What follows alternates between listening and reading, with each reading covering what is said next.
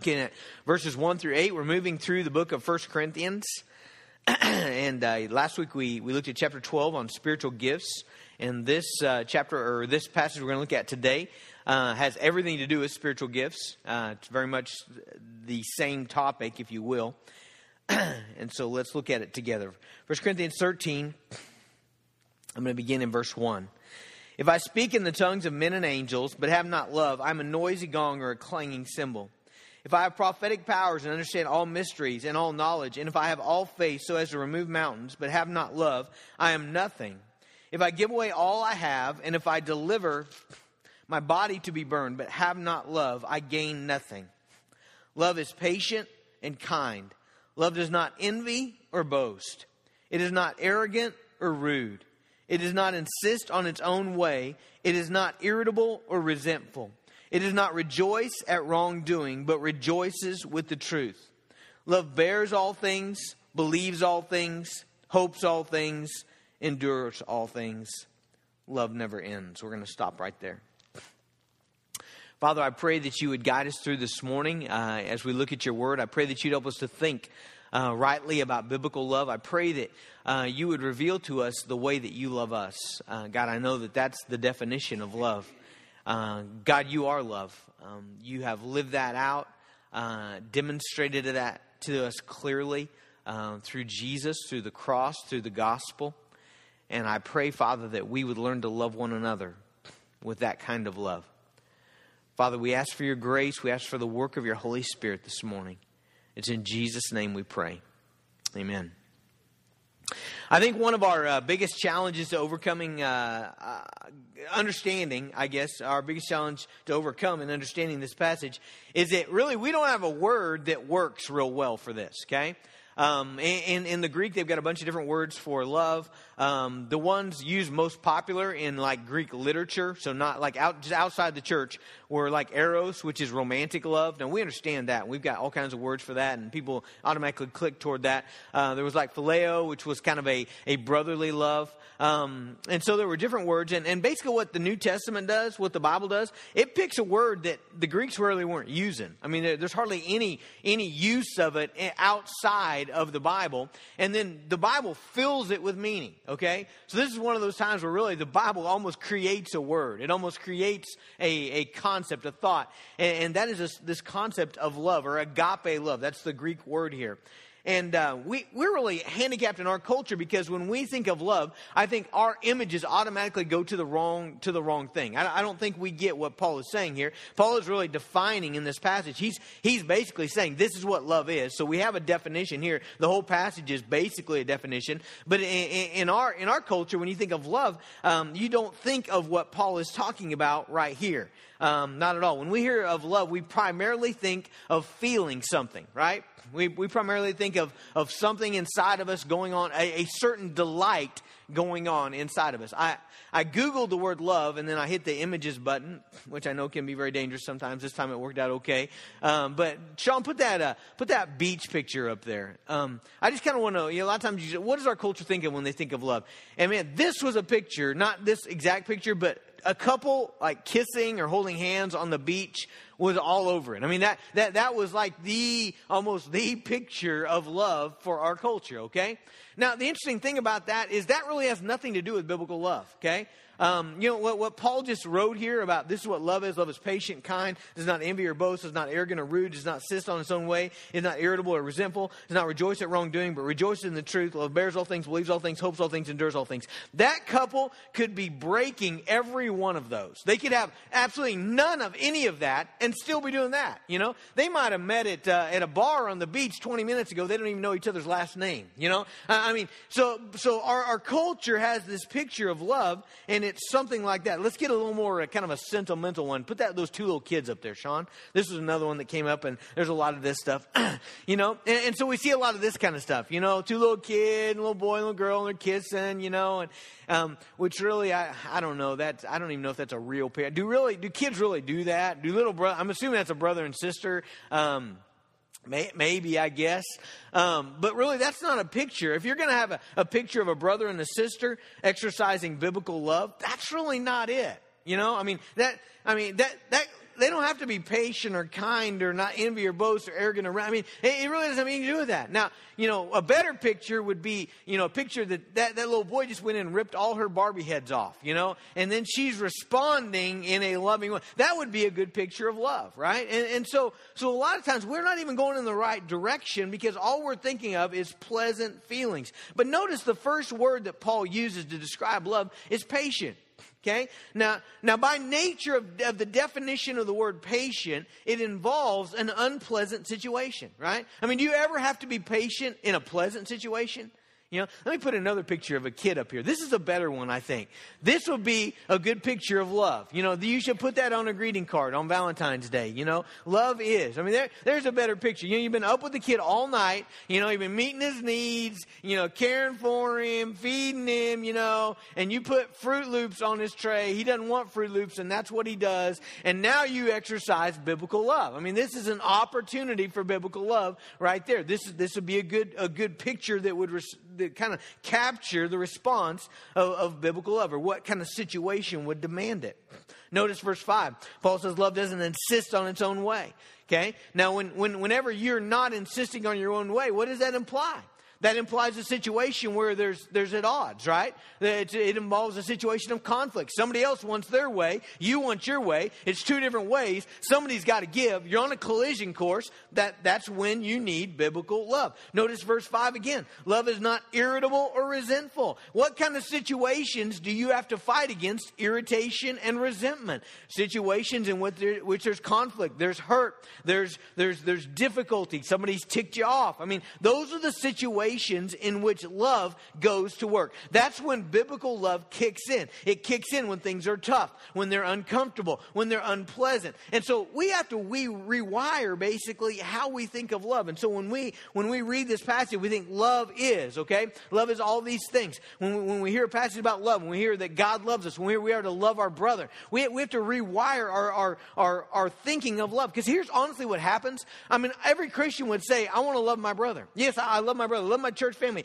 until there's a situation in which two things are colliding, right? And, and until there's a situation where patience is needed, where there's irritation, where there's frustration, where there's resentment, and all of a sudden it goes out the window, you know? And it's like, man, this is your chance, you know? You said you, you love your brother, and God gives you an opportunity here, and immediately you're bailing out on it, saying, well, I'm not going to love because of this. No, this is the reason you have opportunity to love. And, and so we need to rewire the way that we think about how we love and what love is. Now, the context of this passage, very interesting. The context of this passage is spiritual gifts. Man, if you remember, if you're here last week, we looked in chapter 12 and we talked about spiritual gifts. What's a spiritual gift? Well, our definition was verse 7 to each is given the manifestation of the Spirit for the common good. Okay? What is a spiritual gift? A spiritual gift is when the Holy Spirit, who indwells every believer, works in such a way through that believer, uniquely through that believer, to build up the faith of somebody else. Okay, another believer. Okay, so that, that's, that's a spiritual gift. Uh, so a spiritual gift is all about the Holy Spirit using you to strengthen the faith and to build up another believer. And so isn't it interesting that Paul, right in the middle of a long passage, chapter 14 is about spiritual gifts as well, a long passage on spiritual gifts, puts right in the middle of that deal this, this, this chapter on love. And basically, what he's saying is if we're going to build up others in faith, if I'm going to build up Tony's faith, if I'm going to strengthen him in faith, if I'm going to bless him, if I'm going to do good to him, then I've got to exercise biblical love. That's got to be in, in my heart. Because biblical love is to sacrificially pursue the well being of others. So it goes right along with spiritual gifts. Okay? Spiritual gifts are a capacity the Holy Spirit gives you to strengthen and build up somebody's faith. Biblical love is the will, okay, to sacrificially pursue the well being of others. Now, what's interesting in, in, how Paul starts out this passage is that, that you can be really religious and you can be active in faith and not be characterized by biblical love. Did, did, you see how he starts it out? He talks about if I speak in the tongues of men and angels, have not love, I'm a noisy gong or a clanging cymbal. If I have prophetic powers and understand all mysteries and all knowledge and have, have all faith, so as to remove mountains, but have not love, I'm nothing. If I give away all I have, if I deliver my body to be burned, if, if I do all these incredible things, basically Paul goes to the, to the, to the furthest end of the spectrum and says, man, if I do the most awesome Christian stuff in the world, you know, I just do it all, okay? But, but I don't have love, then, then I'm not getting anywhere. I'm not getting anywhere spiritually. And, and, what he's saying is, look, you can have gifts, you can have talents and capacities, but without love, it's all worthless.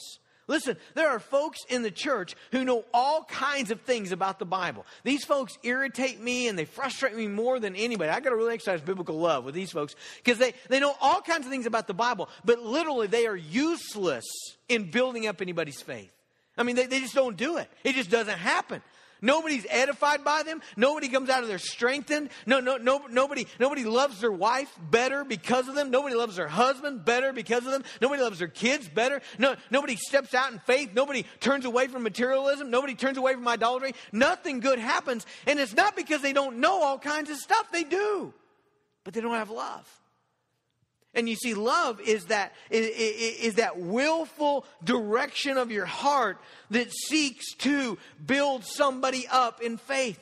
It's interesting what Paul says in 1 Corinthians 8 1, because this is a gifted church. Corinth has gifted people in it, okay? They've got, they've got all the best musicians and all the best, you know, uh, eloquent speakers, and they've got all, all kinds of gifts. But in chapter 8, verse 1, he says, concerning food offered to idols, we know that all of us possess knowledge knowledge, this knowledge puffs up, but love builds up. In other words, you can have knowledge and it not build up. Love is that desire, that willful intention to build somebody up, to bless them. Philippians 2 3 talks about the mind of Christ. And it says, Do nothing from rivalry or conceit, but in humility count others more significant than yourselves. Let each of you look not only for his own interest, but also the interest of others. That's the mind of Christ, and that's the mind of love. It's for me to say, I'm not looking at my own interest, man. I'm worried about you. I'm, I'm, I'm worried about my brother. I'm worried about my family. I, I, I am intentionally, willfully, directionally living out my life in a way to build you up, to glorify God, and to, and to bless and to build up the other people in my life. Now, if you don't have that, if you don't have that internal engine that propels you to act on the behalf of others, your gifts aren't going to be of much good. So if you don't have love, Basically, your gifts are stripped of their potency. I thought about Jonah. It's interesting because God used Jonah anyway, okay? But here's a guy who has great faith. Have you ever thought about Jonah is maybe the the a guy who has the greatest faith in God in the Bible. You know, he knows exactly what's going to happen. When God tells him go preach to the Ninevites, there's not a doubt in his mind what's going to happen. And they're going to get saved, you know? They're going to get saved, they're going to repent. God judgment's not going to come to them. You know, they're going to go to heaven. And I mean, Jonah's convinced of that. So convinced that he doesn't go to Nineveh. He goes the other direction. You know why? Because he does not love the Ninevites, you know? He hates them. He doesn't want them to have God's grace. But as far as a guy of faith, he's a guy of faith. He's a guy who completely misses, you know, the kingdom of God. And, and, and basically the, the story ends by him sitting on a beach, just, just really hacked off at God because God killed his plant, you know? And, he's just pouting and he's in misery. And uh, I, mean, I mean, it's just a tragic story, but it's, it's, it's a story about a guy that doesn't have love, you know? It's possible, verse 3 says, to be a generous giver, okay? You could be a generous giver. I mean, you could, you could just really give to people, but out of a heart that's completely wrong out of a heart of obligation or a heart of guilt or a heart of wanting the praise of men. I mean, your whole motive in giving is so that somebody might see you, you know, and, and think well of you and pat you on the back and be, wow, that guy's awesome. That guy's great. You know, I, I mean, you can, be, you can be doing the right things, but doing them all wrong and, and have no spiritual merit, no spiritual value because you don't have love. I mean, without love, I, I could preach. And man, this is a big temptation for me. I mean, if I don't come here today thinking, man, I really want to bless these people, I, I want their good, I love them. Um, if I don't do that, then the tendency is for me to preach just, it's my job, you know? I do it because it's my job, or I do it because, you know, they're expecting me to, or I do it because I want you to think well of me. Uh, the gifts can be really distorted without love. You know, without love, you might invite people to your block party. You know, you, you might you might you might really really be diligent to invite them to your block party just so they can see your awesomeness. You know, just so you can show off your house and your, your, your new tile or your, your granite countertops or whatever it is, you know, you're proud of or, or you know, your, uh, your yard. You know, maybe that's it. You know, yeah, yard of the month. You're going to invite everybody your block party and nobody can get on the yard though. Everybody's got to stay on the driveway. You know, I, I mean, I mean, there's all kinds of, do you see what I'm saying? I mean, there's an endless amount of ways you could mess this up.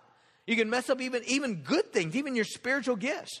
You know, you might teach a Sunday school class just because you feel guilty because nobody else will you know and so it's a drudgery every sunday and, and the kids you know nothing's happening it's just just this battle but you're just you're doing it but but but there's not love and, and so basically what paul's saying is we got to get this right I mean, we desperately need to get this right. We need to understand what it is.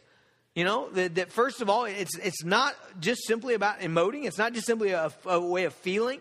We, we got to stop thinking about it the way we talk about everything else in, in, in, our society. You know, we, we say things like, I love milkshakes and I love the thunder and, you know, I, I love summer and I love going to the lake. And, and man, th- that, that has nothing to do with biblical love, okay? I mean, I mean, people talk about love like you almost catch it like the flu, you know? I mean, do you hear people talk about that? I mean, that's exactly what they mean. Is, uh, you know, what, boom, it hit me. I saw her and, you know, I just, I love it first sight, you know? I was at all these feelings inside of me, you know? And we went out on five dates and it was incredible. And then the sixth day we started talking and man, she's horrible, you know? And I fell out of love. Man, I got better, you know? It's like, it's like it happens, you know? It just hits you and then it goes out. And, you know, I, I mean, it's just a, it's just a messed up way of, of looking at love. And, and, from a biblical perspective, it's very possible to have no pleasant feelings about someone and, and yet be living in biblical love. In fact, that's probably often the case, okay? Love, love is going to demand something of you, okay? It's not just going to happen in you. That's what we like to think of love. It just happened in me, and one day it just happened not, you know, and so now, now I'm now I'm not committed to that person anymore because it, you know, it happened and it happened not, you know. No, man, it's going to demand something of you. It's going to be act of the will to put the welfare of others above your own. I'm not saying it doesn't have feelings. I think it does, okay, but but they come with the direction of your life. It's going to demand sacrifice. It's not going to be based based on the merit of the person you're loving. I mean, that, that's a huge deal in biblical love. Is it's not because you don't love somebody because they deserve it. If, if they deserve it, it's not love, it's payment. Okay? You owe them that. Okay? But, but, but biblical love is based on God's love for us. We, we don't deserve any of His love. In fact, we deserve His wrath. We deserve the very opposite thing. We deserve for, for, for Him to send us to hell. That's what the Bible says. We're all sinners. And yet God loves us. And, and the Bible lifts up God as the standard of love. In 1 John chapter 4, um, verse um, 16, I think it is. So we have come to know and to believe the love that God has for us. God is love. Whoever abides in love abides in God, and God abides in him. The Bible says God, God is love. His very nature, his very character is love. Romans 5 5 says that God is poured out in a believer, poured out through the Holy Spirit the love of God into their hearts. 1 John 4 19 says, We love because he first loved us. It's all connected to our relationship with God. The only way we're able to pull off this biblical love thing is, is by our connection to God um, and, and, looking at God's love. I mean, the most famous verse in the Bible, John 3.16, says, For God so loved the world that he, he gave, right? I mean, the next word is a verb. It's an action word. It's a direction of the heart of God. It's a direction of the will of God. God doesn't just sit up in heaven and say, man, I feel, you know, I feel so good about all these people, you know, and, and I just feel good about them and, uh, you know, they're all perishing and going to hell. But I feel so good about them, you know, as they do that, as they, as they drop off, you know, one after another.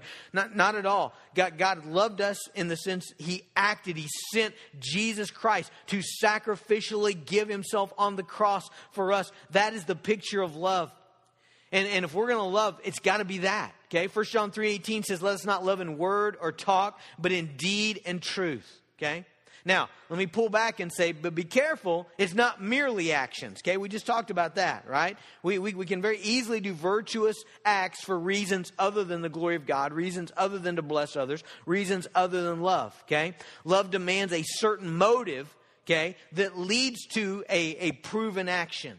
Okay? So it's a certain motive, and that motive is to bless, to, to, to sacrifice of yourself for the welfare of another, and then and then it revolves around the action that flows from that. Okay? Now, let's let's look at these words. I don't know how to preach this any other way than this. I, I know it's kind of maybe a boring way to preach it, um, but I, I want to just walk through each one of these words um, the thing that's been very helpful in my life is, is for these words to be in my head, okay? For them to be in my heart. And, and I'll tell you why. Uh, I'll, I'll, explain why more in a little bit. Um, but let me just, just start out with this. I need to know when I'm not doing this. Does that make sense? So it's really good for me to meditate. If you haven't memorized this passage, you need to at least memorize the, the, the words. You know, patience, uh, envy, boast, arrogant. I mean, you need to know those things. You need to have those things in your head because those are red flags when you're not loving, okay?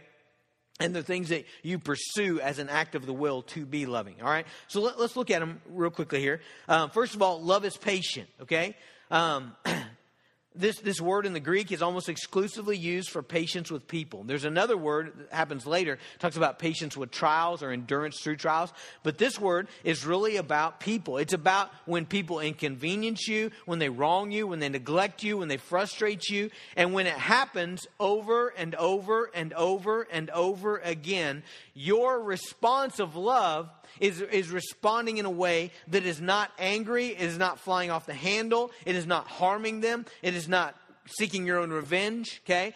When it says love is patient, it is responding to those difficult situations in a way that is not sinful, in a way that, that, that blesses and, and sacrifice for, for that person.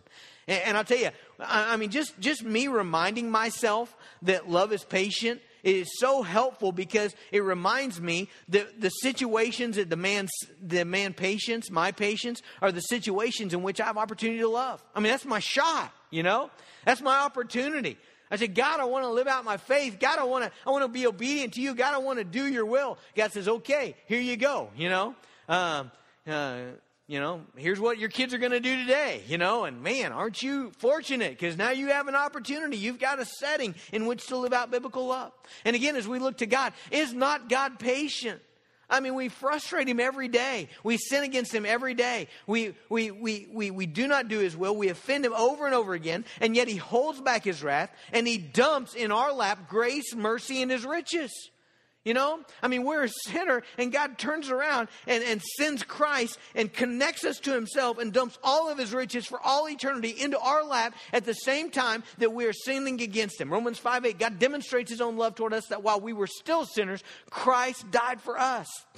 And, and so God is this picture of patience, and, and, and if we're going to love, we're, we're going to have to love in that way, okay? Love is kind.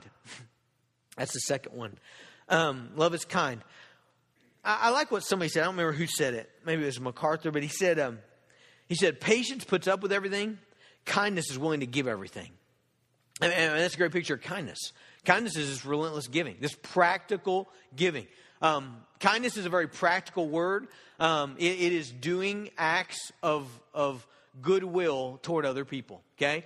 Whether that is um, leaving a big tip at the restaurant, whether that is change somebody's tire, whether that is helping with their lawn, whether that is, you know, uh, um, giving them a compliment, whether that is helping them understand a Bible verse, whether that is praying for them in a time of need. I mean, I mean, the the list is literally endless. You know, just depending on the need. You will have opportunities for kindness all day long. You know, to to be kind, to do some sort of act of goodwill in somebody else's life. And the Bible says love is kind. That that's love. Love manifests itself in these constant, continual acts of kindness toward other people. That's what it means to love. That's the expression of love. And, and, it's, it's the most practical one because when you think about our definition that love is sacrificially um, seeking the welfare of others, we do that in practical ways. We, we, we do that in nuts and bolts every day, out in the trenches ways. Listen to what Jesus said. I know this is a passage about retaliation, uh, it's kind of the context of it, but it's also a passage about kindness. kindness in the in the most difficult of circumstances. Okay, Matthew five forty. And if anyone would sue you, take uh, and take your tunic, let him have your cloak as well. If anyone forces you to go one mile, give him go with him two miles. Give to the one who begs from you, and do not refuse the one who would borrow from you. You know this this is literally kindness in in, in a situation of oppression. You know, so someone's trying to take from you, and you turn around and say, "No, no, no, you don't have to take. Here you go." I'm, I'm going to give. I'm, I'm, I'm going I'm to be kind to you in the midst of your oppressing me. That's radical kindness. That's Jesus' kind of kindness. That's God's kind of love. Okay, keep going here. Uh, love does not envy. We, won't, we don't have time to spend much much time on each of these. In fact, we're going to cruise through some of them. Love, love does not envy. Um, think about what envy does. In, envy, okay, our definition of love: love, love sacrificially seeks the welfare of others. Okay, what does envy do? Envy says, and I'm not concerned about your welfare. I'm concerned about my welfare, and I really want what you have, okay? You got something good, and it ticks me off, and I want it, you know? And, and I wanted what you had, and I wish you wouldn't have got it. I wish I would have got it. I, I mean, the very nature of envy goes against biblical love. Because in biblical love, I'm saying, man, I want good things for you. Man, I really hope good things happen to you, and, and, and I want your welfare. Envy says, I want mine. You know? And, and, and I don't want you to have that. I want, I want to have that. I want to, if I could take that from you, I would. Okay? That, that, that's envy. Envy doesn't want what's best for someone. It's not thinking about the welfare. It's thinking about our welfare. And think about all the, the, the sins in the Bible that resulted from envy. You know, Cain and Abel. You know, here's Cain. God accepts Abel. God doesn't accept Cain. Burns him up. You know, even though he's not obeying God, he's been disobedient to God, he can't stand that his brother is in favor and he's not. So much so, he takes him out and says, You know, I, I can solve this problem real quick. You know, you be in the dirt, and then, hey, then, you know, I don't got to worry about your favor anymore. I mean, I mean, he, that envious. Joseph and his brothers, you know, Something good happens to Joseph, the father of a coat of many colors. God's got a special plan for his life, gives him all these dreams. They can't stand it. So much so, they're willing to kill him. They're willing to sell him. They're willing to break their dad's heart because they don't want good things for him. It's the opposite of love. Notice the next one.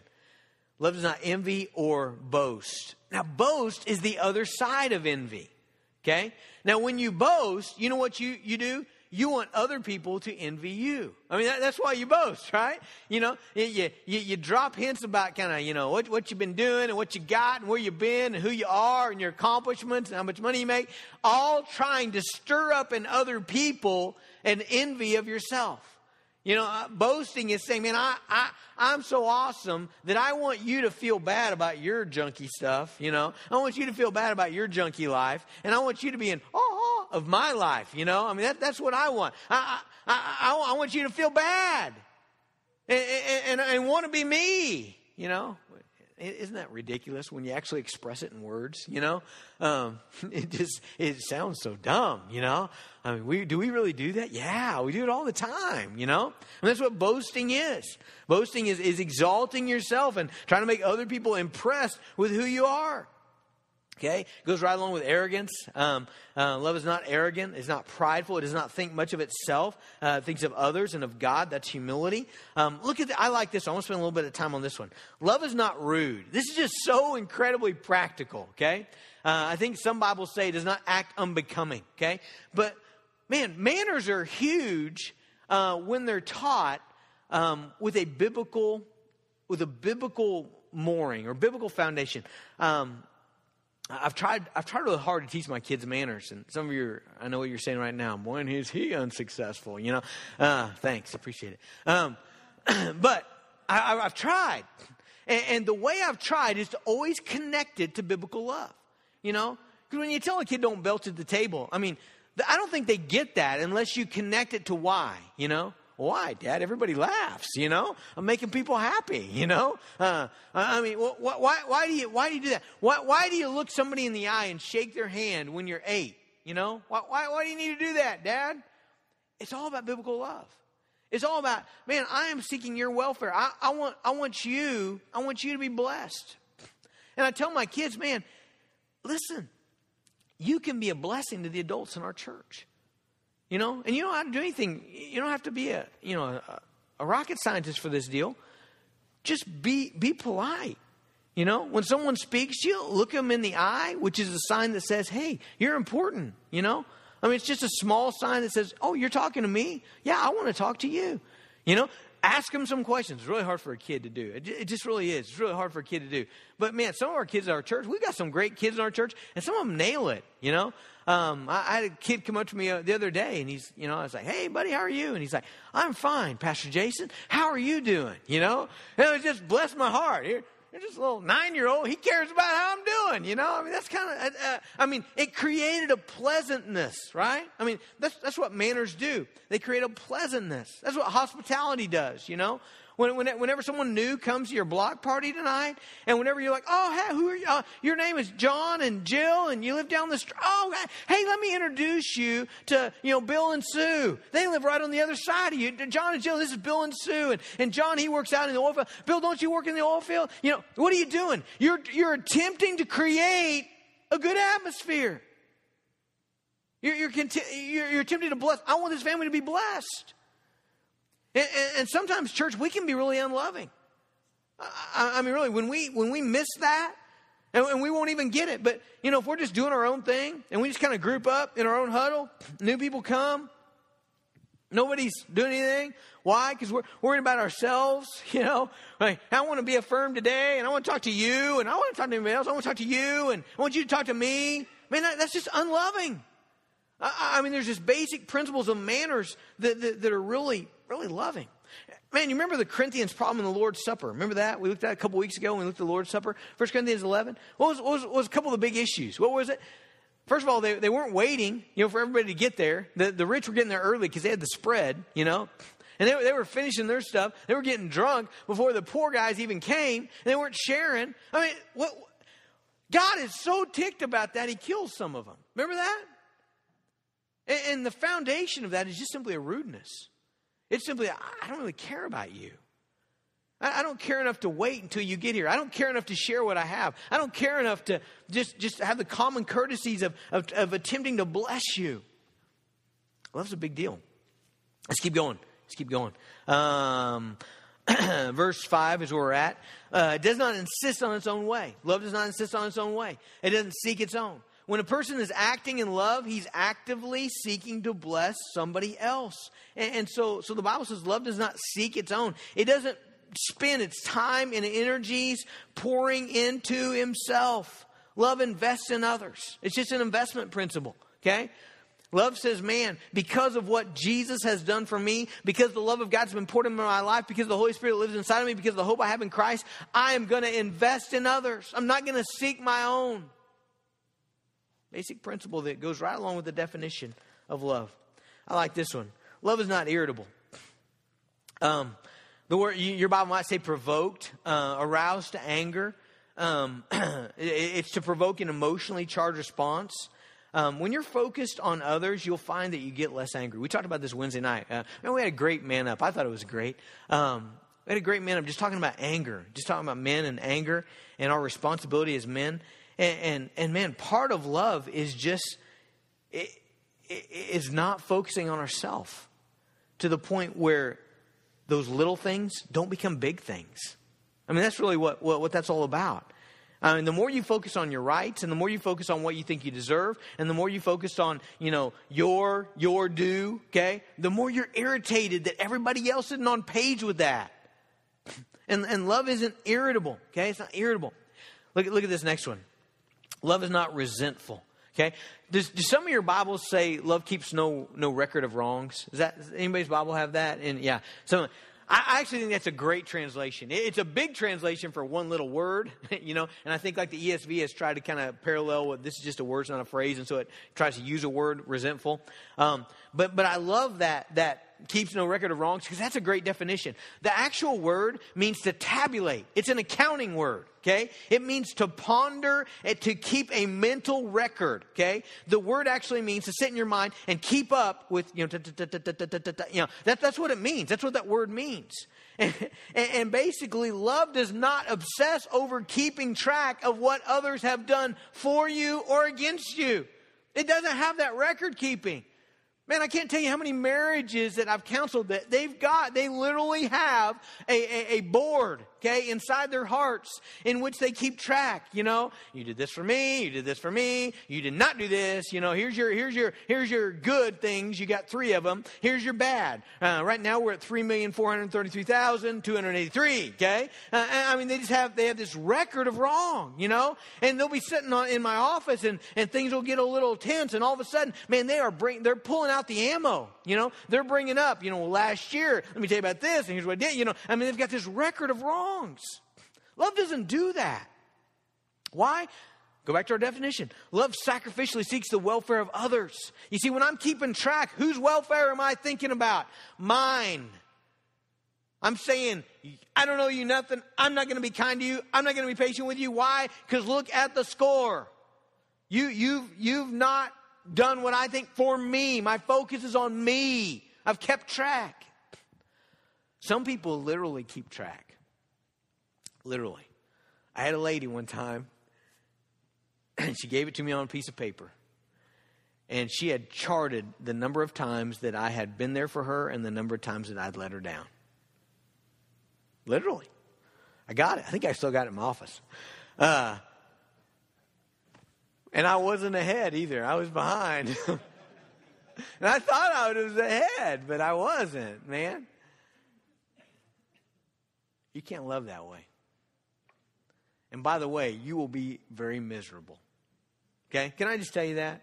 In all honesty, just because I love you and because I'm right with you, I've, I tried it. I really tried that, you know? I tried to keep track and, and of my own righteousness and, and, you know, everybody else is bad and my wife's bad. And, man, I tell you what, if you want to be really miserable, that's, that's, that's a quick way. I mean, you'll get there quick, okay? You, you'll, be, you'll be one of the sorriest people you know, okay? Real quick. By, by keeping a record of wrongs. Love doesn't do that. Love does not rejoice in unrighteousness. This is kind of a tough one, okay? But it, man, I'm so glad that Paul put this in here. Um, let me tell you a couple ways that this works itself out. Love doesn't try to justify our own wrong actions.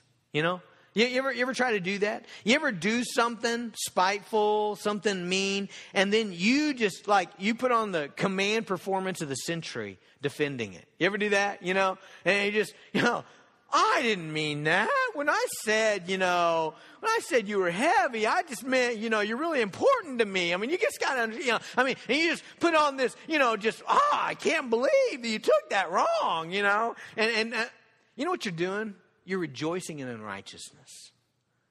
You, you've been clearly unrighteous. And now you're, you're, you're, you're spinning it to be that that's not what it is. That, that's not love. Love doesn't commit a sin and justify it. Love, love is honest about what sin is. Okay?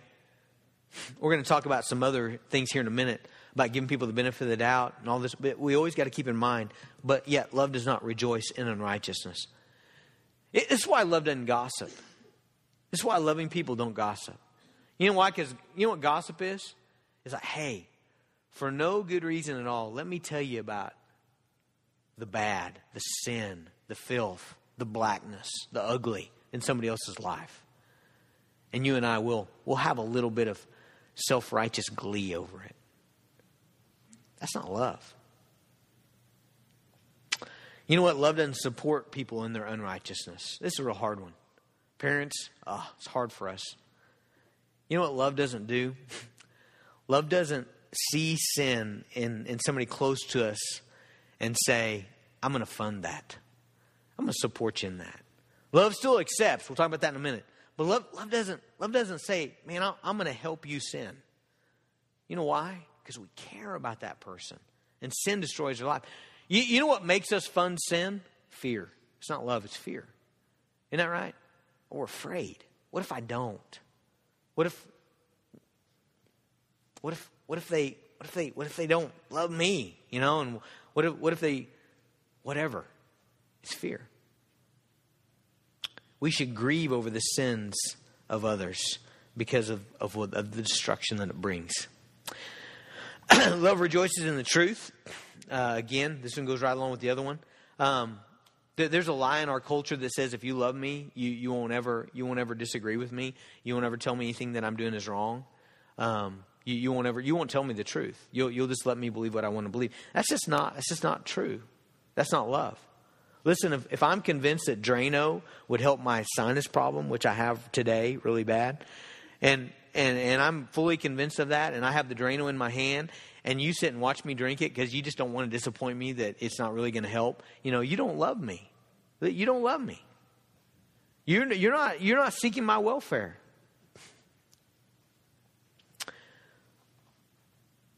Verse 7 Love bears all things. It's a word that means to support, to cover, to protect. Okay, love protects. Um, let me tell you a cool way that I think this, this lives out.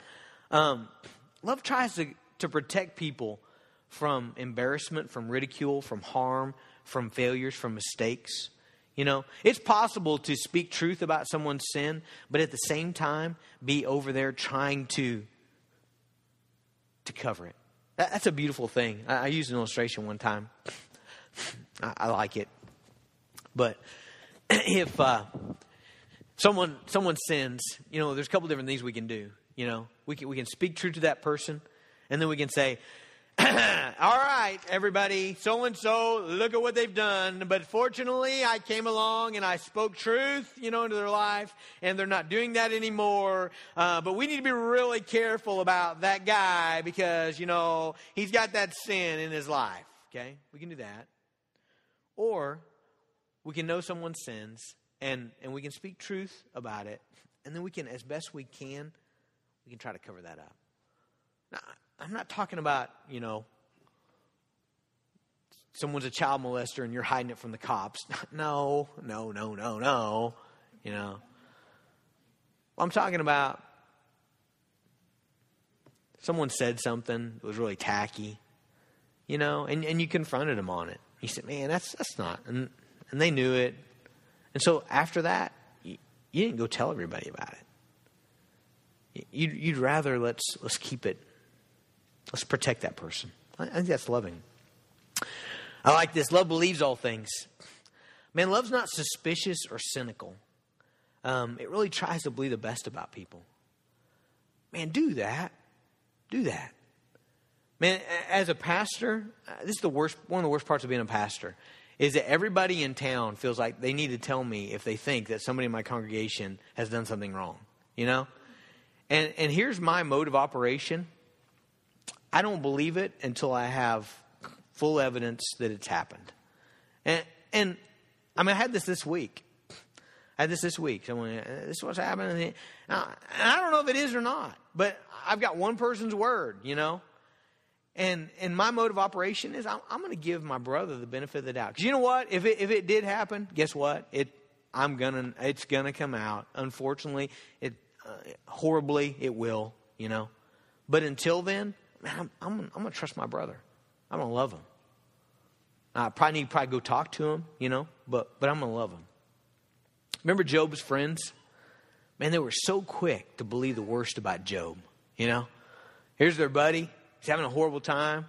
He says, I'm, I'm innocent. I'm not done anything. Uh, you know, you probably have, Joe. You know, I mean, it's right away, you know? It's, just, it's a thing God gets really angry about him for. Love hopes all things. Man, no matter how messy someone's life gets or how bleak the situation, you know what? You know, hope, hope believes the best for them. And that goes right along with the last thing. Hope or love endures all things. Love is a relentless pursuer of, of people. It doesn't stop. It just keeps going, keeps going, keeps going, keeps going, hoping for, for transformation in our life. All right, real quickly, and I know I covered up my watch. That's a bad sign. okay. Uh, all right, we're just going to finish. How, how, do we get there? Um, a couple things. All right. First of all, because God is love, we've we've got to we've got to get to love by by through God by appropriating the gospel. And, and and here's the deal: sin by nature is the exaltation of self. It is the opposite of love. Um, and, and unless we deal with our sin, we're never going to be very loving. Okay? So, first big principle here uh, in, in applying this is to love well, we got to battle our own sin. Okay? To the degree that we practice biblical love, um, it's to the degree that we will put to death our sinful selves. Okay? So love is patient. What does that mean? We got to put to death sinful frustration. Okay? Whenever I find myself getting frustrated over something, when I find myself getting irritated over something, I find myself not you know, wishing to harm somebody or hurt somebody or not care for somebody because of that, I've got to put that to death. Okay? I've, I've got to appropriate the gospel right then and there. I've got to come to Jesus. Okay? Love is kind, which means I got to put to death sinful cruelty and neglect. And here's the big one for us probably indifference. Okay? Whenever I just don't care very much, whenever I find myself not, not doing things very practical in people's lives. Love doesn't envy or boast, which means I've got to put to death pride. I've got to put to death focusing on myself, caring more about myself than, than others. Love is not irritable, which means I've got to put to death the selfish desire for a trouble free life. Man, that's huge for me. Is that huge? Is that big for you guys? You know, I just expect that things will go right. And, and, and they, they just don't. That's not the world we live in. Um, man, I, it just isn't. I was reminded this Friday night. I, I, I had one simple job change the oil on my scooter. Okay, that's all. It doesn't even have a filter. Un, un, unscrew the deal, old oil, put it back in, new oil. That's it. You know. Uh, long story short, I, I tried, tried to find a can to put it in to haul it away, and I picked the wrong kind of can, and, and I did the stupidest thing ever. I hammered the lid on it, and I thought it was, and then I went to check it to see if the lid was on because I was going to put it in my car. I mean, it just dumped all out. So, I mean, I just, I mean, and it's just, it's just, that's just life, isn't it? You know, I mean, it just went like that over and over. And I, I mean, you know, I'm the only guy. It takes like, you know, 12 hours to change the oil on my scooter by the time I clean up all my mess, you know?